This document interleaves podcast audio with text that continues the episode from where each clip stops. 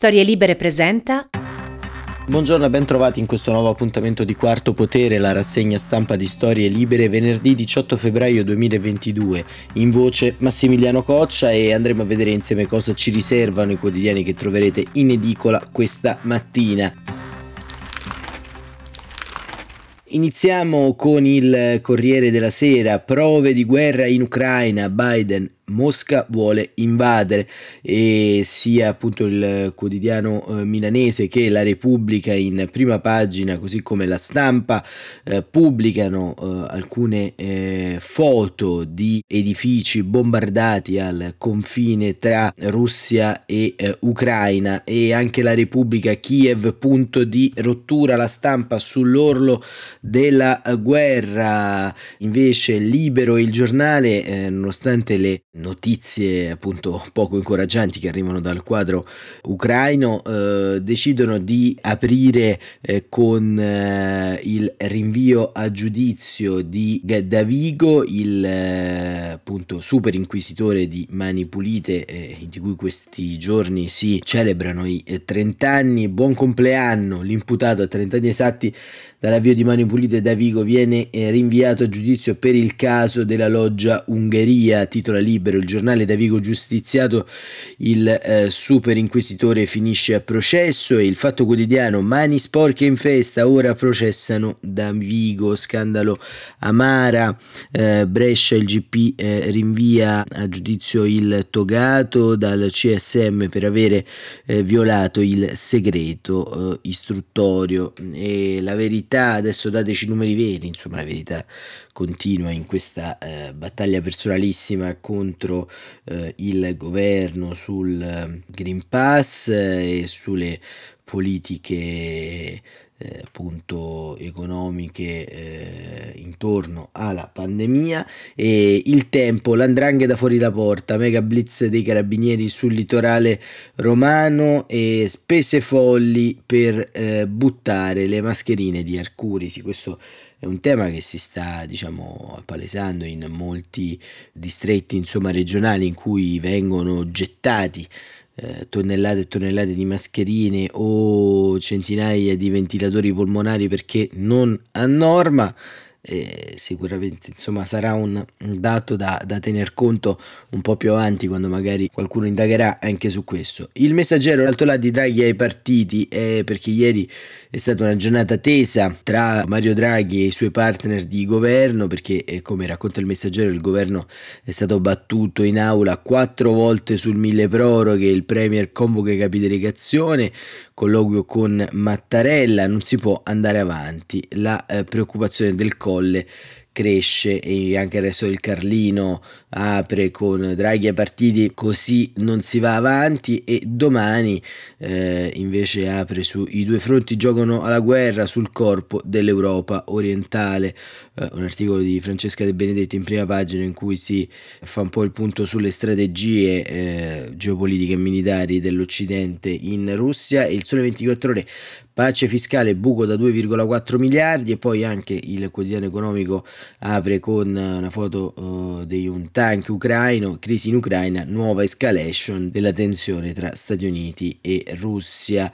Il manifesto La linea del fuoco, anche qui insomma un titolo su uh, quanto sta avvenendo e eh, via via insomma anche, anche avvenire eh, dedica eh, una um, apertura intorno a questo, serrate le fila rispetto alla vicenda del Consiglio dei Ministri che si svolge oggi dove saranno deliberati gli interventi sulle bollette per 5-6 miliardi e il settore auto 7-800 eh, milioni. E poi eh, Francia e eh, Unione Europea spostano le truppe dal Mali al Niger. E questo diciamo è come apre il giornale della conferenza episcopale italiana. Ma appunto eh, vi è eh, il pantano ucraino, così come avevamo titolato qualche eh, giorno fa, una nostra rassegna stampa che tiene banco, perché eh, appunto è un vero e proprio eh, pantano che eh, diciamo ha come protagonista Vladimir Putin ed è proprio a Vladimir Putin che Franco Venturini dedica il suo eh, editoriale di oggi di apertura sul Corriere della Sera L'azzardo di Putin l'acrobata. Se Winston Churchill, scrive Venturini, avesse assistito a quanto accade oggi attorno all'Ucraina, avrebbe probabilmente modificato il suo celebre detto, secondo cui la Russia è un indovinello avvolto in un mistero all'interno di un enigma. La Russia di Vladimir Putin in realtà somiglia piuttosto alle abili evoluzioni di un acrobata con le intenzioni finali certo nascoste, ma la strategia e i mezzi di eh, soddisfarle più che palesi. E così, per capire quel che accadrà domani, invasione o negoziato, occorre continuamente tornare a ieri. Cosa voleva e cosa vuole il Putin che manda 140.000 soldati al confine con l'Ucraina e minaccia Kiev anche dalla Bielorussia? È improbabile, fino a prova contraria, che voglia invadere, perché non possono sfuggire a lui, bravo scacchista e cintura nera di judo, né la condizione di stato paria nella quale le sanzioni occidentali ridurrebbero la Russia, né la necessità per sopravvivere di un abbraccio cinese ancora più stretto, mai gradito da Mosca, malgrado le apparenze. Non solo, Putin sa anche di aver avanzato richieste inaccettabili per l'Occidente e non, essere, eh, non deve essere stata una sorpresa che Stati Uniti e Nato le abbiano rimandate al mittente, evocando principi libertari non modificabili. E allora, perché tanto chiasso armato e tante minacce? si chiede Venturini.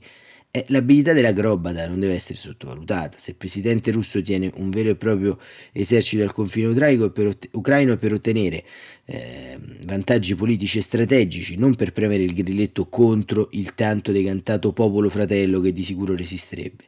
Certo Putin non ha gli scrupoli delle nostre democrazie, non è alieno agli errori di calcolo, la volontà di approfittare della debolezza dell'Occidente si è tradotta in un rilancio della Nato sbandata dopo Kabul e persino in un aiuto non indifferente al presidente Biden in piena crisi di consensi. Ma qual è allora tra mosse e contromosse il bilancio provvisorio di una partita ancora in pieno svolgimento e che continua a tenere alzata la spada di Damocle dell'ennesima guerra in Europa e Putin l'acrobata tiene, eh, da USA, ottiene da USA un riconoscimento di pari legittimità per discutere della sicurezza europea. Obiettivo questo sempre inseguito e mai sin qui raggiunto dal Cremlino, dopo che eh, la guerra fredda era terminata. Ottiene inoltre l'apertura di un processo negoziale eh, che promette di continuare, mentre ieri le preoccupazioni di Mosca per l'ampliamento della Nato non venivano nemmeno ascoltate. Incassa Putin una generale preoccupazione per il rilancio degli accordi di Minsk che sono stati sin qui affondati soprattutto dal Parlamento di Kiev e poi, dopo aver mandato proprio lì, eh, in quelle quantità i suoi soldati, l'acrobata può pensare con qualche fondamento che l'ingresso dell'Ucraina nella Nato non, per un po' di tempo non se ne parlerà più, perché nessuno in Occidente vuole davvero una guerra e la stessa America, talvolta troppo allarmista, preferirebbe concentrare i suoi sforzi nella rivalità globale con la Cina. Prova ne sia che Washington non ha ostacolato i viaggi del francese Macron e del tedesco Scholz a Kiev e a Mosca. Il cancelliere ha detto che la sicurezza europea deve essere diffusa con la Russia, non contro di essa. Il capo dell'Eliseo ha garantito a Putin quello che tutti sanno, ma che nessuno voleva dire che l'ingresso dell'Ucraina o della Georgia nella Nato non sono all'ordine del giorno e di certo non potranno essere fino a quanto durerà la guerra civile nel Donbass e fino a quando per far entrare servirà quella unanimità che già non ci fu nel vertice NATO nel 2008 a Bucarest. Era tanto difficile confermare a Putin questo stato di cose per bilanciare un allargamento della Nato che oggi molti studiosi occidentali considerano imprudente ed eccessivo? Probabilmente sì, era molto difficile soprattutto per gli americani che a Bucarest avevano spinto per il via libera. Non si voleva darla vinta a chi ricatta l'Occidente con la minaccia dell'uso della forza, scrive Venturini. E così, incredibile a dirsi, a parlare chiaro sono stati gli europei, Macron e Scholz, fermandosi direbbe una discesa che portava dritto allo scontro tra antico uso della forza e nuova deterrenza sanzionatoria, con il rischio supplementare di qualche frattura del fronte occidentale. Nulla è definitivo, la partita continua a essere eh, tesa, mentre Stati Uniti e Russia si scambiano accuse, falsità sui movimenti delle forze confine dell'Ucraina, Putin ancora può pensare che il suo fronte interno, si vota per le presidenziali del 2024, esiga qualcosa di più di un negoziato dopo un simile schieramento di armati. Potrebbe Putin sentirsi obbligato a un'incursione limitata se ritirerà eh, di dover salv- salvare la faccia davanti ai suoi nazionalisti che già chiedono alla Duma il riconoscimento russo dell'indipendenza del Donbass trasformato in stato cuscinetto. L'acrobata è imprevedibile per definizione, ma se le aperture negoziali saranno sincere da parte russa come da parte degli Stati Uniti, ci si renderà conto che nessuno avrebbe da guadagnare da un conflitto di carri armati invasori contro punizioni economiche e finanziarie, men che meno noi europei. E questo era eh, Franco Venturini su questa eh, diciamo epopea geopolitica tra Russia e, eh, e, e, Stati Uniti, appunto eh, un, eh, una Russia che in qualche modo cerca di ancora una volta avere eh, la meglio sotto il piano quasi dell'informazia, quasi della struttura anticamente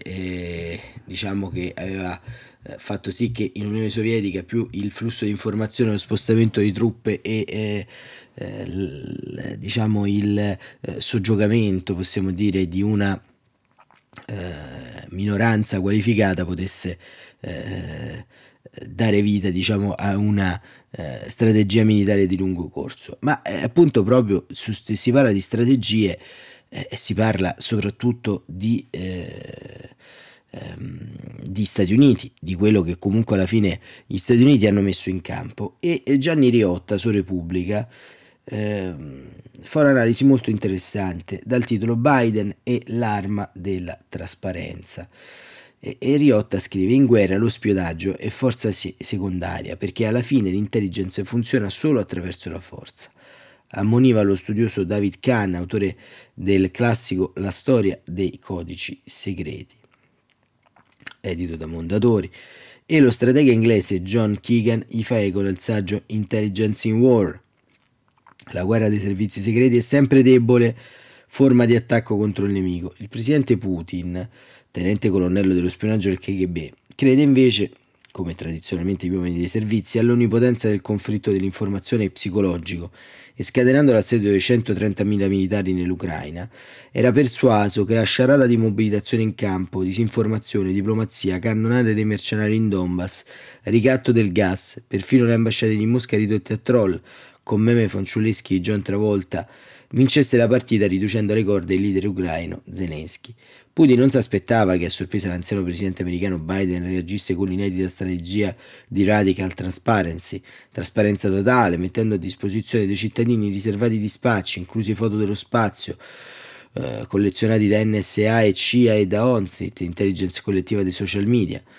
Nei eh, sondaggi interni il presidente è malmesso, il record dei nuovi posti di lavoro e la pandemia che recede, perfino i guai giudiziari e fiscali del rivale Donald Trump non gli ridanno vigore in vista delle elezioni di midterm a novembre. Eppure, come, come capitò nell'inverno del 2020, quando l'autorevole Economist lo diede per spacciato, spiegando in copertina che la Casa Bianca si sarebbero affrontati Trump e il senatore e Bernie Sanders, nel momento più scuro il veterano della politica statunitense riparte. La tecnica della radical transparency, spiega Repubblica un diplomatico americano che dialoga ogni giorno con gli alleati sulla crisi ucraina, consiste nel condividere i nostri dati con i partner occidentali. Il presidente Biden e i massimi consiglieri della sicurezza ogni ore eh, ogni poche ore hanno eh, conversazioni di persone al telefono online con i colleghi internazionali dall'Italia alla Germania, Francia e Regno Unito. La Nato non è mai stata così viva e il vostro paese, dal presidente Mattarella al premier Draghi al ministro Di Maio e ai diplomatici, lo sa bene. Domina però nei commenti sulla crisi ucraina il rito e il riflesso obsoleto e fuorviante di citare i precedenti della guerra fredda, accoppiato a un'amnesia da social media effimero sul presente. Sentire che sotto Biden la Nato non è mai stata così viva vi colpisce se pensate che giusto un paio d'anni fa il presidente Emmanuel Macron liquidò l'alleanza atlantica come affetta da morte cerebrale, mentre l'Italia firmava i protocolli filo-cinesi cintura strada. La trasparenza radicale e l'ottimismo della generazione di Biden nei valori democratici relegano eh, la ehm, generazione di Putin in un dilemma strategico di difficile soluzione. Se rompe gli indugi e invade Kiev si trova fuori legge internazionale con una guerriglia ai confini da far impallidire l'Afghanistan, i russi scontenti per le spese e il presidente cinese Xi Jinping, che furioso per la festa olimpica rovinata dal vassallo indisciplinato, in caso di guerra teme per l'economia interna il difficile anno del congresso comunista. Sia invece come qualcuno dei eh, silovichi, gli oligarchi, un po' spie e un po' affaristi, gli suggerisce, Putin finge di accontentarsi di una vaga promessa che l'Ucraina per ora non entrerà nella Nato, sarà difficile evitare che il merito del digelo vada alla forzatura di, di Biden. L'ingresso di Kiev nella Nato, lo eh, ricordino i lettori contro la disinformazione, non è affatto all'ordine del giorno, ma all'effetto del raid di Putin ehm, ehm, ma eh, scusate, ma l'effetto del raid di Putin è, annota l'ex premier svedese Carl Bild, che Svezia e Finlandia dibattono se entrare nel patto atlantico spaventate come i Baltici dal Cremlino, mentre gli altri paesi riarmano e inviano truppe e mezzi statunitensi. Biden può ancora perdere la di maggioranza al congresso a novembre e per i democratici la Casa Bianca 2024 sarebbe dura battaglia, ma l'affabile disponibilità con gli alleati, l'inflessibile giudizio su Putin, un killer, impongono alla Russia uno showdown non previsto, guerra ritirata, che i meme pagati in rubli non basteranno a nascondere. Zar Vladimir solo al bivio vede la sua incertezza strategica denudata e deve considerare l'antica spietata eh, domanda di Cirineschi a Lieni che fare? Eh, che fare, insomma, eh, ce lo domandiamo un po', un po tutti, insomma, rispetto, rispetto a, a, questa, a, questa, crisi, ma ehm, in termini pratici vi è anche eh, eh quello che accade fondamentalmente all'interno del Cremlino, eh, perché diciamo in questo quadro, in questa passeggiata tra le prime macerie di questo conflitto che eh, possiamo dire eh, si sta aprendo all'insegna della, eh, diciamo del, del soft eh, in qualche modo dopo eh, diciamo aver visto il ruolo di Biden il ruolo eh, diciamo del, di Putin come attore acrobata di questa di questo conflitto e Anna Zafesova invece ci porta dentro il Cremlino con un articolo eh, sulla stampa perché eh, ci sono eh, come in ogni situazione, anche in un'oligarchia come quella putiniana, i cosiddetti falchi e le colombe. Falchi e colombe, il Cremlino diviso, messaggi di fuoco e retromarce al Cremlino e lotta fra fazioni. Anna Zafesova sulla stampa scrive Niet russo alle proposte negoziali americane fa tremare la borsa di Mosca che torna a precipitare con i nuovi segnali di guerra per poi sparire subito letteralmente dalla circolazione con il sito del Ministero degli Esteri russo che collassa immediatamente dopo e rimane inaccessibile per ore. Dal grattacielo staliniano della piazza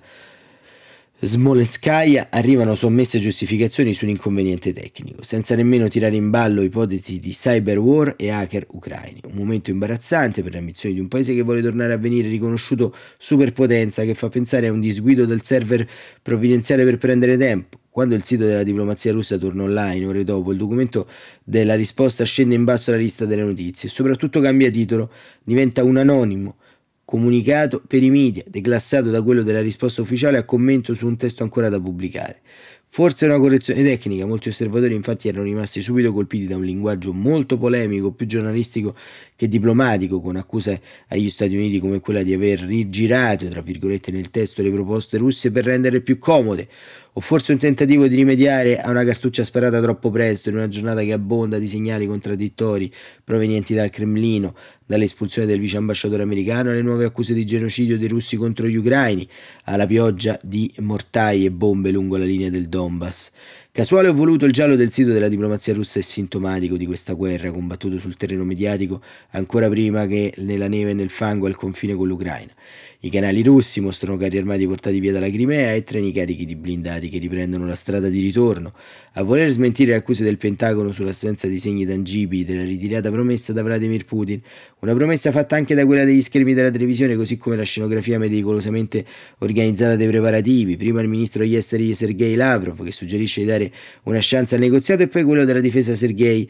eh, Shoigu, che comunica il rientro delle truppe alla base dalle esercitazioni a ovest. Il presidente russo si mostra preoccupato e dubbioso, esige rassicurazioni dai ministri prima di rassicurare a sua volta, sempre davanti alle telecamere, Olaf Scholz, garantendo di non volere una guerra in Europa. Un'esibizione che non può occultare il segnale che almeno a livello di escalation mediatica è stato Putin a dover rassicurare e smentire proprio il giorno della prima data dell'invasione dell'Ucraina, annunciata ai giornali americani da fonti occidentali ben informate. Non c'è dubbio che i suoi cortigiani hanno notato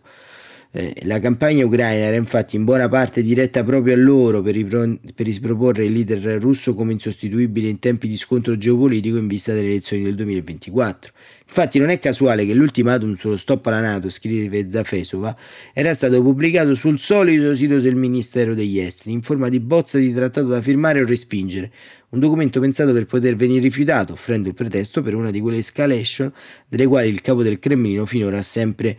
eh, guadagnato. Oggi però perfino i suoi elettori appaiono i sondaggi terrorizzati da un'ipotesi di guerra, mentre i sondaggi ucraini, i sostenitori dell'adesione alla Nato, aumentano al 62%, un risultato opposto a quello che speravano a Mosca. Il dilemma di Putin resta dunque irrisolvibile, la sua visione del mondo post-imperiale non gli concede di rassegnarsi a un'Ucraina che fugge dalla Russia tra le braccia dell'Occidente, ma l'invasione ha un prezzo troppo alto per tutti, in primo luogo i suoi stessi seguaci. Anche il testo pubblicato dal Ministero degli Esteri ieri porta i segni della stessa ambivalenza.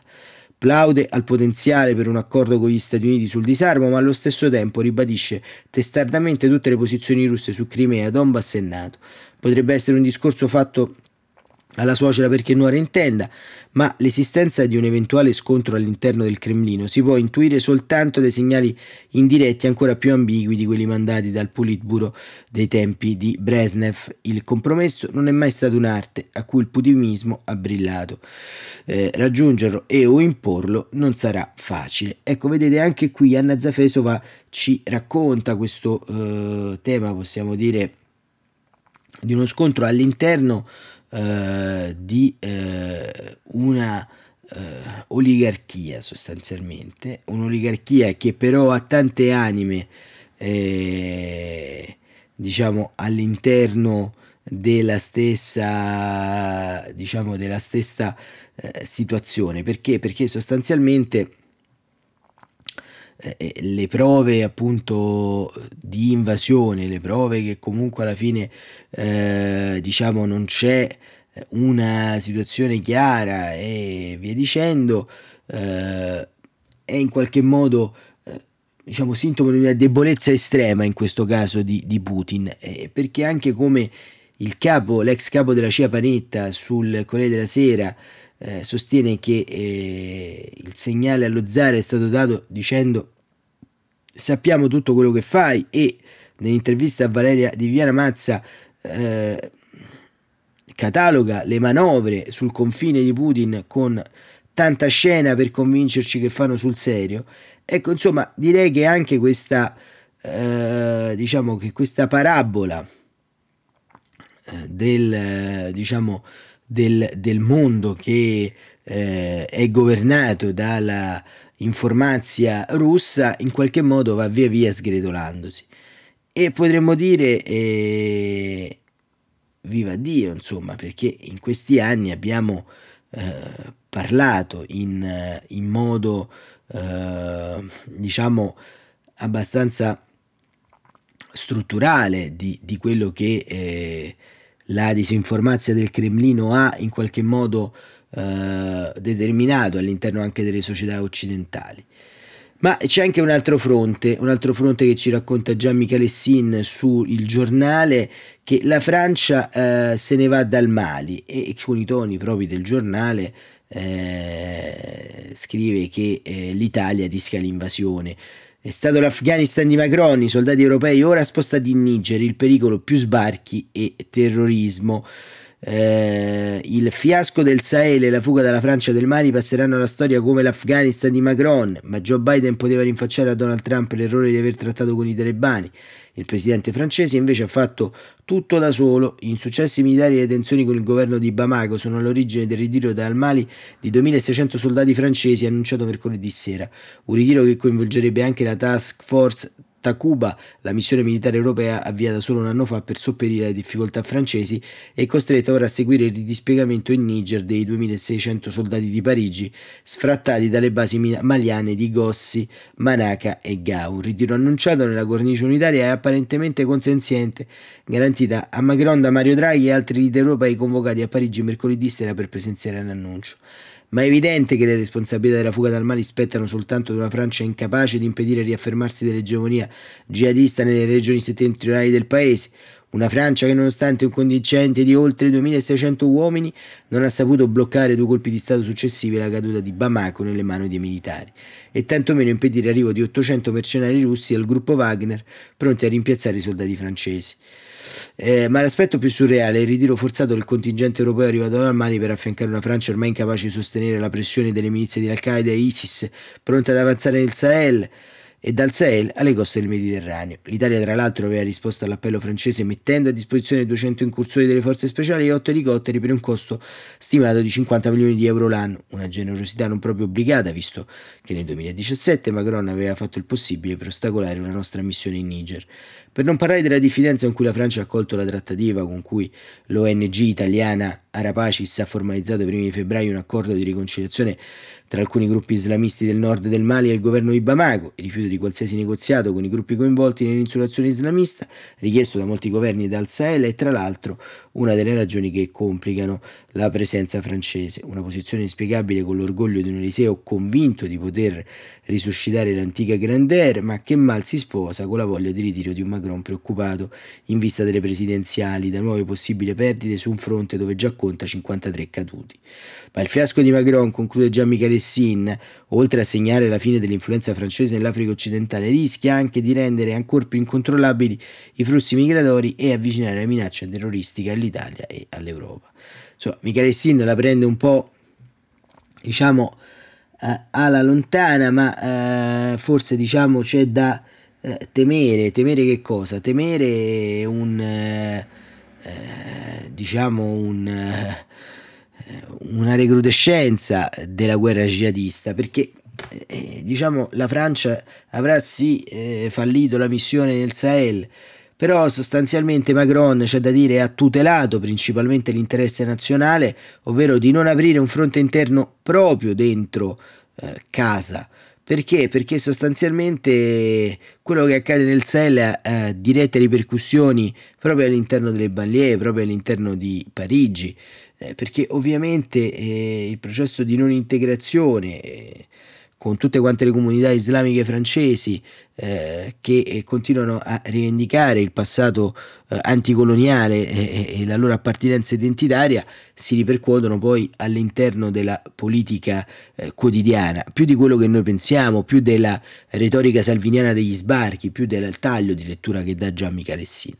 E proprio questo taglio di lettura, fondamentalmente molto italianocentrico, è, è forse è quello che ci conduce a leggere anche male tutta una serie di crisi internazionali, perché è, è, è abbastanza singolare che in questo momento di conflitto internazionale le, eh, i nostri, diciamo, eh, governanti litighino e il Parlamento faccia cadere eh, più volte eh, il eh, governo in aula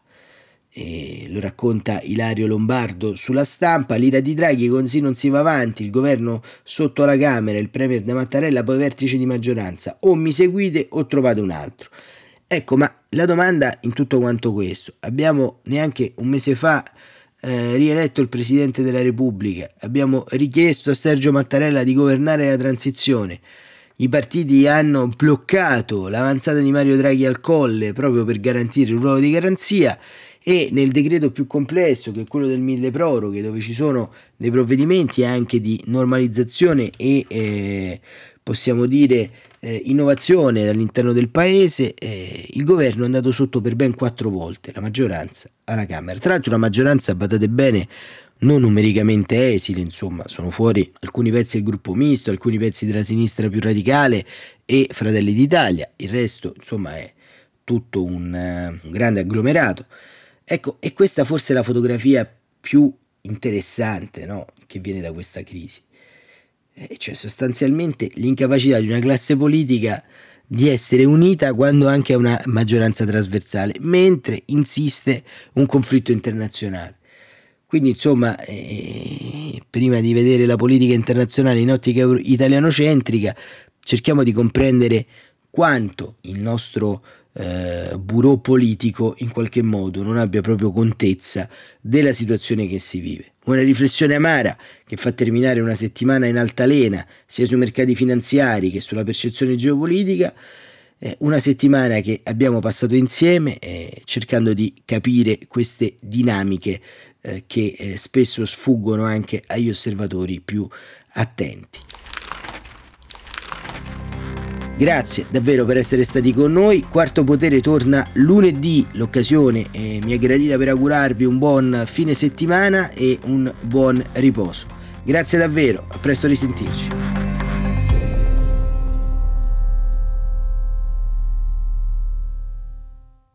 Una produzione storielibere.fm di Gianandrea Cerone e Rossana De Michele. Coordinamento editoriale Guido Guenci.